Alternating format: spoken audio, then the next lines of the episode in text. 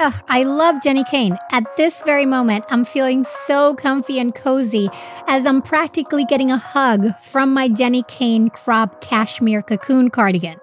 I am enjoying this sweater so much that I've been living in it all spring long. And with Mother's Day just around the corner, this is a feeling you can gift all the well deserving moms, moms to be, and mother figures in your life by giving them the gift of Jenni Kayne. Along with bringing you this episode, Jenni Kayne is a California brand through and through, and their staples make getting dressed so super easy. Think minimalist and effortless, but totally refined. Jenni Kayne means luxurious cashmere sweaters, iconic accessories, elevated versions of your everyday basics, plus the most incredible home essentials. For a limited time, Birthful listeners get 15% off their first order. Go to jennikayne.com and use the code BIRTHFUL15 to get 15% off and support the show. Jenni Kayne is known for their quintessential sweaters, with their cotton collection providing you with the perfect everyday pieces as the days get warmer. But they also have gorgeous sundresses in a variety of silhouettes for any occasion and spectacular sandals to go along with them. Find the perfect Mother's Day gift or curate your new spring go tos at jennikayne.com. Birthful listeners get 15% off your first order when you use the code BIRTHFUL15 at checkout. That's 15% off your first order at J E N N I K A Y N E dot com, promo code BIRTHFUL15. Get yourself and the mothers in your life the gift of Jenni Kayne. Pregnancy and postpartum are some of the most nutritionally demanding times of your life, which makes sense because you're basically acting as your baby's pantry while pregnant or nursing. That's why the quality of your prenatal supplements is so vitally important. Hands down, the one I recommend is needed. So I'm thrilled to say that if you use the code BIRTHFUL at thisisneeded.com, you can get 20% off your first month of needed products. Needed is the number one nutrition brand recommended and used by me and over 4,000 practitioners, from nutritionists to midwives, functional medicine doctors, and OBGYNs. Needed is for anyone trying to conceive, pregnant, postpartum, and really, this is goodness you can use even before and beyond the perinatal years. Along with prenatals, Needed offers premium supplements for every stage, from egg quality support to a lactation support plan, a stress and sleep support plan, and a gut health plan. In fact, I've had clients rave about Needed's pre and probiotic formula, saying how much better it made them feel compared to their usual probiotics. And to me, Needed's hydration support packets, which only have ingredients you can pronounce, are a must in any doula or hospital bag. Also, Needed's prenatal multi is available in capsules and easy to take vanilla powder for those with nausea or pill fatigue head over to thisisneeded.com and use the code BIRTHFUL for 20% off your first month of needed products.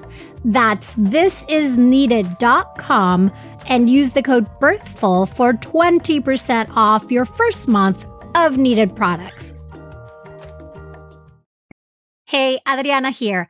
I wanted to let you know that starting this week, we'll be going back to our older format of one episode per week so that we can start easing into the summer and you can have more time catching up and going through our fabulous Birthful library.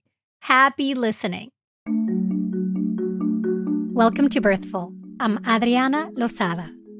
You know, and I'm I'm holding my dad's hand and my partner's hand and i was connected to my dad and, and our whole ancestry was in the room with us you know? Um, and and as leo was born it was like and and my future ancestry everyone that comes after me was in the room too that was parent and trans educator Trystan Reese. In his birth story, he shares how he made sure that everyone in his birth team, from his partner to his dad, his mother in law, and even the head nurse, knew what he needed from them. Their advocacy and support made a huge difference in his birth experience. Make sure you stay on until the end of the episode for my two things to do one for you, one for the rest of us. You're listening to Birthful, here to inform your intuition. Trystan, it is a delight to have you here today to hear your story. Can you tell us who you are, a little bit about yourself? How do I do you identify? Sure. I'm Trystan. I live in Portland, Oregon. I am a dad. Um, I'm an adoptive parent. I'm a gestational parent. I'm a transgender man. I am white. I'm a Canadian immigrant to the U.S. Um, and I'm vegetarian. And we have some of those in common. Um, vegetarian, and I lived in Canada for quite a bit. I did oh, my nice. undergraduate there in Montreal, so I it holds a special place in my heart for sure. Cool. Did you go to Gill? I went to Concordia. Oh, nice. communications. Yeah. yeah. Yeah, amazing. Yeah, my parents met at Gill in Montreal, so there you go. So, in terms of your birth story, how did you decide it was time to have a baby, and how how did that come about? I mean, it's funny. There wasn't really any one time when I decided to have a baby. It was really much more of, you know, a longer term um, consideration process. And, you know, as a transgender man, I've known uh, at that point dozens and now hundreds of other transgender men who've had babies. Um, and so for at least 20 years, transgender men have been having children, even after you know, having transitioned in, in one way or another, uh, including being on testosterone and having a beard, etc. So I knew it was possible. Um, but I, I, never wanted to have kids, period, uh, until I met the person who would become my partner. Yeah, and it was just this kind of a slow evolution from there. We we actually ended up becoming uh, parents very early on in our relationship. We we opened our home up to my partner's niece and nephew, my partner's sister's kids. Um, they came to live with us and then we adopted them formally. Um, yeah. And then we decided to grow our family and having been through an adoption process and, you know, it's, it's, it's quite financially, but especially emotionally arduous process. So growing our family that way, you know, was something that we just knew that we could not, we could not make it through. Um, and so, you know, having our own biological child, as counterintuitive as it may seem for, you know, two men, was actually much, much easier and much cheaper to just have it ourselves. And so, uh, and so that was the process. Wow. And so when you had your baby, it became a family of five. Like you already, you had to not only deal with figuring out how to take care of a baby, but also introduce to siblings and just manage all of those things. Yeah, although I have to tell you, going from three kids, two kids to three is much easier from than going from zero kids to two. So it was it was relatively simple to just like throw a different throw a new kid into the mix. And so so many transfer so much transformation, so many changes happening in your life. How did you find out you were pregnant? You know, we had been trying and uh and that this particular morning I mean, I, I really just felt sick, like like the flu. And so I woke my partner. I was like, I don't feel good. Can you take you know Can you take the kids to to class? And of course, my partner's like, sure, that's no problem, but you should you know take a pregnancy test. And I was like, no, no, no. It's I had been like very diligent, um, trying to impose some kind of false sense of control over this process, right? And so my partner left, and I'm like lying. You know where you're sick and like you're lying on the floor in the bathroom because the tile feels good on your face it's so cool, you know? I was like that that kind, that kind of sick. Yeah. Yeah. Oh, yeah. Yeah. Yeah. And then in that, I was like, I mean, I guess. And so like I found whatever the the pregnancy test in the cabinet, and then I whatever peed on it, and I was like, oh my god, this is pregnant. I'm pregnant. And I texted my best friend, who's also a transgender man who had a baby. And I was like, it's happening. And he, I mean, he was just like so excited because he's like, oh my God, our kids will be around the same age. They can grow up together, you know, whatever. Um, and so, and yeah.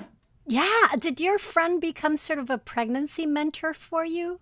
Yes and no. My real my like my pregnancy mentors really like randomly became the due dates group that I joined on Facebook of, of people who also had babies due the same month that I did.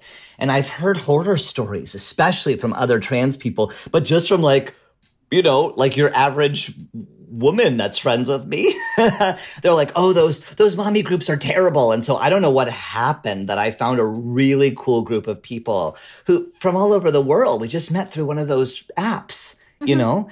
And it, I mean, it's I'm just really really really privileged long before I really decided to get pregnant, I, you know, I did build, start to build a community around myself of, of trans people specifically that could support me through the process.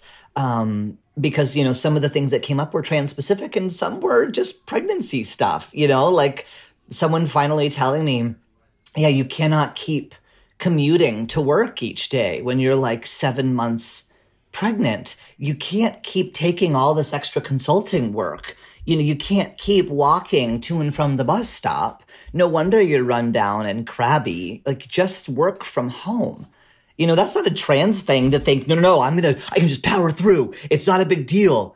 Right? Sometimes you just need that one person who has a similar thing who's like, oh yeah, I'm a total workaholic too.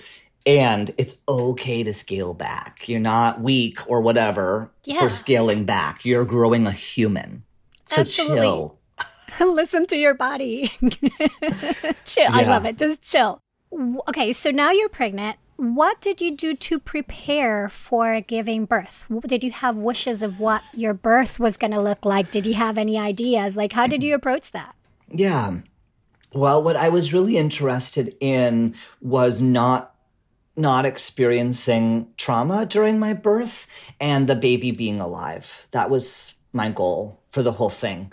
And so what I did was I dug pretty deep into the research and there was a, a really fascinating study that came out while I was pregnant that talked about, um, uh, uh, you know, PTSD and labor and delivery. And what it said was that the primary driving factor of PTSD coming out of a labor experience was simply a labor and delivery that does not go according to plan. And so for me, I was like, great then my practice internally, my, my self work is going to be envisioning an empowered, healthy, safe birth that has any outcome, any outcome. Like if I end up accidentally giving birth in the car on the way to the hospital? What what does that look like? How am i planning to have that be a peaceful experience? You know what does a birth by cesarean look like so that i feel peaceful about that outcome? However my baby wants to make it earthside i was going to be okay with that. And i was going to trust the team of people that i had around me to help guide me through whatever needed to happen so that I didn't feel like my body had let me down. Yeah, and I think that's um that is the best practice ever. And I, I as I sit with my doula clients, one of the things we go through, we do this worksheet of identifying how you want to feel during birth, and then follow that up with what are the things we can do when you're being this is how you want to show up this is what how you want to feel if you're not in that mind space how can we help you come back to that? I-, I, wish everybody would sit and do that before doing any other plan. Yeah and i did i did a lot of hypnobirth things of self self hypnosis throughout the pregnancy process. And I, I went to we were supposed to go to two uh, you know delivery classes. And so we went to the first one. It was fine. I you know i had asked an ally the, the therapist um, at kaiser to please call the the instructor ahead of time and let her know what to expect that there were going to be two men in her class. And she was she was okay. You know those classes are the most gendered part of an entire pregnancy. So we went to the first one. We didn't go to the second because um, it was actually um, trans pride that weekend. And so we, we opted to go and be with our community right before um, the the labor and delivery process. And, and i wish i had gone to the second class because there was there was some pretty crucial information yeah. there that I had avoided. And I think I was a little bit in denial. Do you remember what those things were that you would have been helpful to know? Yeah. Um, like everything about the actual physiological process of giving birth. Um, I, I had no, I was not in any way, shape, or form prepared. I was prepared for the sort of like the early labor, the late labor, and then when they said, you know, we're going to come back and, and it's going to be time to push, I was like, oh my god, I have no idea what happens next. uh, Tell me if this sounds familiar. You've taken gorgeous photos of your baby or your kids, and then when you want to share them, it is a pain either trying to find the photos or figuring out the group text that they should go to, and then also remembering that, say, Aunt Helen only does email, so you need to send her image separately Or, like in my case, where my husband is a photographer who takes magnificent photos that I rarely actually get to see because they live on his phone or end up scattered in text messages that I can't easily find. Enter the Family Album app, which was created to give parents a secure and easy way to share photos and videos with your loved ones. Basically, it's a personal space for your family's memories without third party ads or unwanted eyes, and with a bunch of fabulous features. It automatically sorts photos and videos by month, allowing you to swipe back in time and easily see how your child has grown. And you can also order eight photo prints every month to be delivered to your home. The Family Album app also has unlimited storage. Plus, it's totally free. Yup, no more worrying about running out of space or being bombarded by third party ads. So, to all the parents out there still trying to use other messaging apps for your kids' photos, level up your family photo game for free and securely with the Family Album photo sharing app. Head over to the App Store today, search Family Album all in one word, and download the app to start creating your shared photo legacy. Today's episode is sponsored by Acorns, and sometimes I find that investing gets put off because it doesn't seem urgent or because with our busy lives, we may not have the time to research and manage said investments. Which is why I so appreciate that Acorns makes it easy to start automatically saving and investing for your future, and that you don't need a lot of money or expertise to invest with Acorns. In fact, you can get started with just your spare change. So, for example, I take advantage of Acorn's Roundup feature where they round up the purchase amounts I make in my linked account to the nearest dollar, and then they automatically transfer that to my invest account portfolio. Also, Acorns can recommend an expert built portfolio that fits you and your money goals, then automatically invests your money for you. For me, that's easy peasy investing. Head to acorns.com slash birthful or download the Acorns app to start saving and investing for your future today. Client testimonial may not be representative of all clients. Tier 1 compensation provided. Compensation provides an incentive to positively promote Acorns. View important disclosures at acorns.com slash birthful. Investing involves risk, including loss of principal. Please consider your objectives, risk tolerance, and Acorns fees before investing. Acorns Advisors LLC Acorns is an SEC registered investment advisor. Brokerage services are provided to clients of Acorns by Acorn Securities LLC. Member FINRA SIPC. For more information, visit acorns.com. I know that a lot of people, when they go to pregnancy, and I experienced this myself, is suddenly your body becomes sort of public domain and everybody has opinions uh, and they judge your decisions. That balance with your the hard work you were doing to avoid trauma and to really create a safe space for yourself through your experience did you find that what people were saying from the outside was affecting your experience? No question. No question um, you know, to be a public trans person, even, you know, as a transgender man, which is, you know, worlds easier than as a transgender woman, even as a, even as a white person, which is worlds easier than as a, you know, trans person of color, uh, it was still extraordinarily difficult. And, you know, I was receiving hundreds of emails, direct messages, tweets, um, of people telling me, you know, how disgusting that I am and, and that I'm going to give birth to a monster. And um, I mean, truly, truly awful things. And there were many choices, you know, we chose not to reveal. And yet, people still made assumptions and came at me with, you know, oh, if you don't breastfeed, your baby's going to be sickly. So, uh, on top of all the normal, invasive, weird, pseudo scientific stuff, there was also, you know, so much transphobia laced uh, in all of that. And so, yeah, it was a, it was a toxic pit that I was stuck in for many, many months. Um, and it was very difficult. And I don't think that I have fully recovered. I may never recover. And I, I'm so sorry to hear that. Hmm. I, I really am sorry that you had to go through all that. Like, all we want is to have a healthy baby. And having somebody plant that fear is so unforgivable. It's so irresponsible.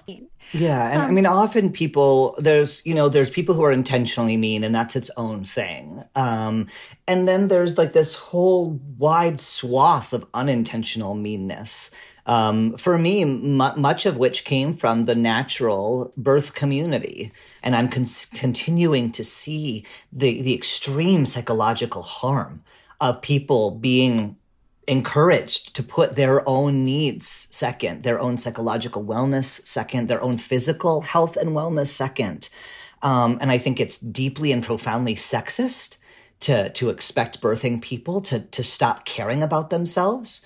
I think it's deeply and profoundly disempowering to tell people that in fact you do have to give up all of who you are. You do have to give up all of your not just your comfort, but your literal safety for this tiny human that you have created. And we know, and the research clearly shows us that the sole responsibility of a successful breastfeeding relationship on a parent baby dyad is just too much pressure because you need systemic support, you need cultural support, you need like all these other things that we don't have in place. And then when things don't work out, you've quote unquote failed. And then the overlay of transphobia the overlay of transgender people and the fact that some transgender people and, and some non-trans survivors of sexual violence experience severe psychological distress around the idea of using their bodies in that way or they've had you know they've had gender affirmation procedures and they're not able to feed their baby in that way you know there's there's just so many compounding issues and people are like well you know breastfeeding is free sure if you're not placing a value on the time of the nursing parent and again, I'm like, oh, that's sexism. right? and right. it's like, oh, breastfeeding is easy. Okay, sure. If it's easy for you. Right. But then right. when people yeah. struggle, as you'd said, there's no support for them. And there's so, so, so much pressure. You know, I just, I do see so many people get completely subsumed by that, those early parenting years. And then, you know, come age three, four, five, all that resentment comes out because it is like, oh, I forgot about my partner. Oh, I forgot about myself. And so that's, you know, that's something that we really committed to when we were, you know, when I was pregnant, it was like, well, how are we going to stay connected? throughout this process and into early parenthood and and so that was something that i wanted to make sure like you know that i was still nurturing that as as i went yeah. So, what are some ways that you nurtured that? That this didn't only become a process that you were going through, but a process you were going through together? Yeah. I mean, it's funny because, you know, as queer people, we don't have like a set mold that we sort of fall into. Um, and so we've always been equitable in our approach to parenting. It's about who's good at the things, it's about who likes the things. And then it ultimately boils down to who hates the thing the least right? And so and so we sort of figured that out and and we had thought going into pregnancy, okay, I'm a pregnant person, so you know, my primary job is going to be to take care of myself and the growing fetus. And also, I'm the primary provider. And so the expectation is I keep providing. And also, as a, you know, as a feminist man, I don't want to put my partner, who's the frontline parent, also in charge of all of the housework and parenting the other kids and doing the dishes and doing the laundry. I was just trying to do all the things. Um, and my also my expectation was, you know, my partner would kind of take care of me. That's like kind of the mm, what you see in the movies, you know. And you know, finally we just sat down and my partner Biff was like, "Okay, like obviously this isn't working. You're tired. you're you're grumpy. So why don't we re, you know, rejigger things a little bit so that it's just your job to take care of yourself and the pregnancy. And I will step it up in the home department. And so we just, you know, we just try to not be equal, but equitable, you know, not the like keeping score of things, but stay in your lane. And it seems it was very well rooted on clear communication and expectations and adjusting along the way, checking in and saying, hey, this is no longer working. How can we make it work? So I appreciate that. The, the constant need for checking in and, and that you guys made it a joint priority um, and had clear expectations of what you needed from each other. So then, how did you know it was, how did labor start? oh my God. Well, Uh, my my mother was had well, she, my mother had a traumatic first birth experience, and so she at forty weeks decided to be induced for me and loved it. And then my older sister was not induced for either of her pregnancies, and she went to forty two weeks with her first and forty three weeks with her second. And I was really certain that I, that was not something that I wanted to go through. And as I approached my due date, I think I was at 37 weeks and I started to have rib separation. And the baby was measuring quite large. And so I was, I mean, I just begged them, please just induce me. Like, I ain't going to 42 weeks. 43 weeks, I'm dying. And they were like, no, we will not do that. We cannot induce you before term unless it's a medical emergency. And I'm like, it is a medical emergency. I'm dying. And they were like, unfortunately, like the, um, the comfort, the comfort of the pregnant person is not something, a factor that we take into consideration. People who are listening who've been pregnant, they understand, like, oh, my baby's right underneath my ribs. That hurts. Like, oh, baby's kicking me in the ribs. We've experienced that. Totally. Your ribs splitting and actually separating is a different that like that is pathological. That's not discomfort that's actual damage. It's interesting i didn't think about it necessarily at the time. It felt it felt like there was an element of transphobia in it the dismissal of my pain. And then finally when i hit exactly my due date was the next day i called the you know i called the ob overseeing the whole um, uh, pregnancy clinic at kaiser um, you know, and I was just like, I, I, you know, I'm in excruciating pain. Will you induce me? And he said, okay, you're at, you're at 40 weeks tomorrow. We'll, we'll schedule an induction. I was like, oh, thank God. The next morning, I called the labor and delivery ward. I said, I'm coming in today. And they were like, no, you're not. We're full. And I just cried. I was like, I just cried. And, and I think having a crying pregnant man on the phone was too much for them. So they were like, well, we can call the West Side Westside Hospital and see if they'll take you. And I was like, that sounds great. And mm-hmm. the Westside Hospital called me and they were like, can you be here in an hour? And I was like, yes, absolutely, I can. And I said, and can I, you know, can you put me on with the head nurse? And I talked to her and I said, listen, I'm a transgender man. I did not get to tour your facility. I did not get to meet your staff. But between now and when I get there, my expectation is that you're going to prep everyone to deal with a, you know, a pregnant person, a birthing person who is a man from the person who delivers my food to the person who changes the trash to the phlebotomist, like whoever I interact with. Um, I want to be, I want them to be 100% clear. You know, I'm not going to be doing some education at the same time as trying to also bring a human into the world. Um, can, you know, is that something that can, that I can count on you to do? And so I just deputized her. You know, I put her in charge of it and she was like, yep, totally. And she took And did it, work? Like, yeah. did you receive the yep. respectful care that you were asking for? Yep, she handled it. And, you know, my birthing team, uh, in addition to their medical staff, was my partner, my partner's mother, my mother in law, and my dad. And so I made everyone, I made it, you know, I made sure that everyone knew this is what I would love from you. Um, you know, and so with with my partner, I said, you know, I I need you to do any interventions around transphobia. So if anyone calls me the wrong pronoun or calls me like mama or whatever, like I want you to take them outside and handle it. Um, and I told my dad, listen, you're a doctor. You're like the straight white man in the room. If there are any medical issues, any medical complications, I want you talking to those, those people who are making decisions about what to do. Um, and, you know, for my mother-in-law, I was like, you've given birth four times. I want you to reassure me that whatever's happening, I can do it. You know, so I just made sure everyone knew what exactly I needed from them um, to sort of get through the process. I, I really hope that everybody that hears this under takes to heart how that can apply to their realities as say you know a black birthing person a disabled birthing per, per, person as a, poor birthing person a young birthing person all of these just not the normative uh, ideal quote unquote person for who the system is designed and understand that they need to step up or put things in place that just showing up is not going to be enough. Yeah. And, you know, it was just really important to me that I treated everyone that was supporting me at the hospital, the whole hospital staff, as if they had my best interests at heart, you know, really just assuming support, assuming good intent going in. I loved having super, super skilled people around to say, here's what we're going to do next. And here's the, you know, here's what we're going to expect. And the, the surgeon that came in to meet with me very, very early on said, you know, the midwives got you You'll probably never see me again. If you need me, I'm right here.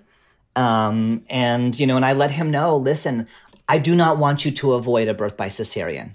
If there is any distress, fetal distress, if I'm in any distress, I feel 100% great about having a surgical birth. I do not have any vision of how this goes other than my baby's alive and I'm untraumatized. Period. And he was like, okay, I hear you.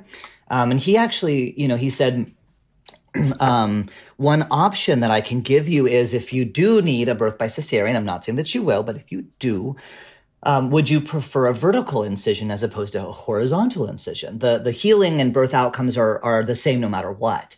And I was like, well, why would I want a vertical incision? He said, oh, because, you know, you're a transgender man. And often people might associate that horizontal, like bathing suit line scar as a, a cesarean scar, which some people might associate with women or femininity or motherhood. Whereas a lot of men might have a vertical scar at their navel if they've had any number of, you know, stomach surgeries or procedures. And so if that feels more gender affirming to you, I'm, I'm happy to, to make that adjustment and, and, and and plan ahead for that to happen. And I had, listen, I'm a, I, I'm a trans health educator. I had never heard of that before. And so I was really moved um, by his ingenuity and his attention to detail and, and his empathy to think, okay, if I were a transgender man, pregnant, giving birth, healing, and then parenting, how might my relationship with my body be improved?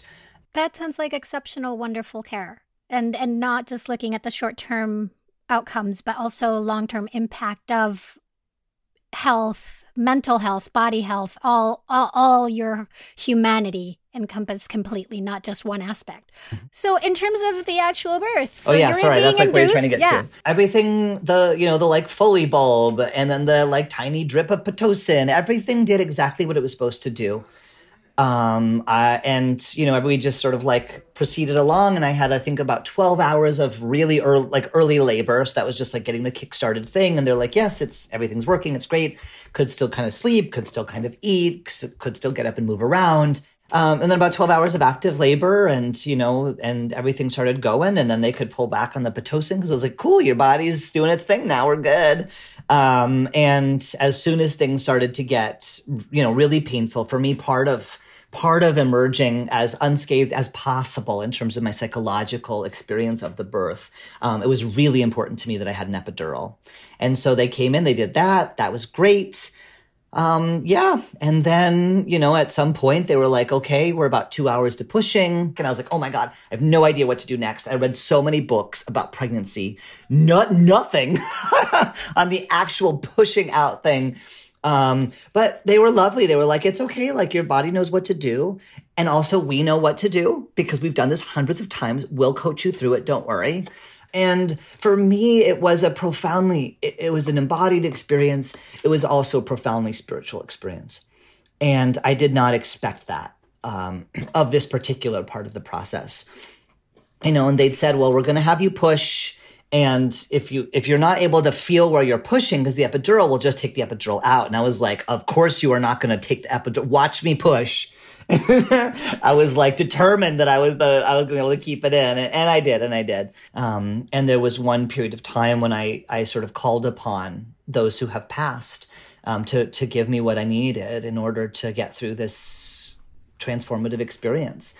And of course, it's like I'm also throwing up you know, with each contraction and push, like I'm puking everywhere and I'm Canadian, so I'm also apologizing to everyone for throwing up on them, you know, and I'm, I'm holding my dad's hand and my partner's hand and I was connected to my dad and, and our whole ancestry was in the room with us, you know? Um, and, and as Leo was born, it was like, and, and my future ancestry, everyone that comes after me was in the room too. You know, it was just, it was just an incredibly powerful moment that, uh, that I wouldn't give up for anything. Oh, and that is just so incredibly beautiful. And I think you described it perfectly because some people don't realize how at that moment, I mean, physically outside, it looks so mammalian. So just ugh, like this energy, and you're putting everything into it. But that inside, you can be so deeply connected at a different place. That's right, and it's and it is it's both. Like it is it is visceral, like it is mammalian, and all of this happened in a hospital on an epidural. You know, so again, people think like you can't have a spiritual birth in those settings. Not true. Not true. Your spirituality comes with you wherever you are. What would you, as we wrap up, what would you like to leave the listeners with? Um, I think I would just say like there there is no one right way to do pregnancy. There's no one right way to do labor and delivery. There's no one right way to do postpartum and parenthood. Um, if you look at your favorite parents, you know the people in your life that are like your parenting role models, like who do you think like has a relationship with their kids that you're like, oh, you know that i really that that i like. Um, you know interview them. I did that when i was pregnant to just hear different versions of birth stories like what worked for people what didn't work for people. Um, you know how do they develop the kind of relationship with their kids? And then what do you know any cool teenagers? Like talk to their parents. What did they do? Um, what did they do to what are your core values? You know is your are your core values independence and self-sufficiency? You know are they like deep interconnection um, what you know what do you care about? And and you know start to sort of weave those in because i think a, a, a powerful embodied birth can happen anywhere. Um, and getting attached to what it looks like i think is the only foolish thing to do um, because you know the world might have other plans for you and other lessons that it wants you to learn um, throughout the process of giving birth. Absolutely. Thank you so very much for this wonderful talk today. Thank you for having me that was Trystan Reese. He's a global educator working with a broad range of birth professionals to create a more inclusive culture through his consulting firm, which is collaborate.consulting. Trystan also provides information on trans fertility on his website, transfertility.co. And if you want to see birth photos and baby pictures, his Instagram is Biff and I. Whatever your birth choices, I hope one of your takeaways from our conversation is that you have every right to expect good care and good support from everyone who participates in your birth, and how helpful it can be to communicate your expectations with them ahead of time so they know how to advocate for you, whether they're a head nurse or your mother in law. One of the things you can do for yourself is write down a few ways that each person in your birth team can advocate and support you, and then communicate that to one of them this week. Do it, do it this week, and then rinse and repeat until you've spoken to all of them. And then for the staff that you won't meet until you're at the hospital, have a pre written sentence or two that you've practiced on how they can best support you so that you can share that with them when you get to the hospital or the birth center. The one thing you can do for the rest of us is to learn more about how to be a good ally for transgender people. A good place to start is by reading the Guide to Being a Good Ally from the National Center for Transgender Equality. You can find it at bit.ly slash trans ally guide, and I've also placed a direct link in the in depth show notes for this episode at birthful.com. Birthful was created by me, Adriana Lozada, and is a production of Lantigua Williams & Co. The show's senior producer is Paulina Velasco, Virginia Lora is the managing producer, Cedric Wilson is our lead producer. Ronald Young Jr. mixed this episode, Ali Kiltz contributed to this episode. Thank you for listening to and sharing Birthful. Be sure to subscribe on Apple Podcasts, Amazon Music, Spotify, and everywhere you listen. Come back next week for more ways to inform your intuition. Hey, Adriana here. I wanted to let you know that starting this week, we'll be going back to our older format of one episode per week so that we can start easing into the summer and you can have more time catching up and going through our fabulous Birthful library. Happy listening.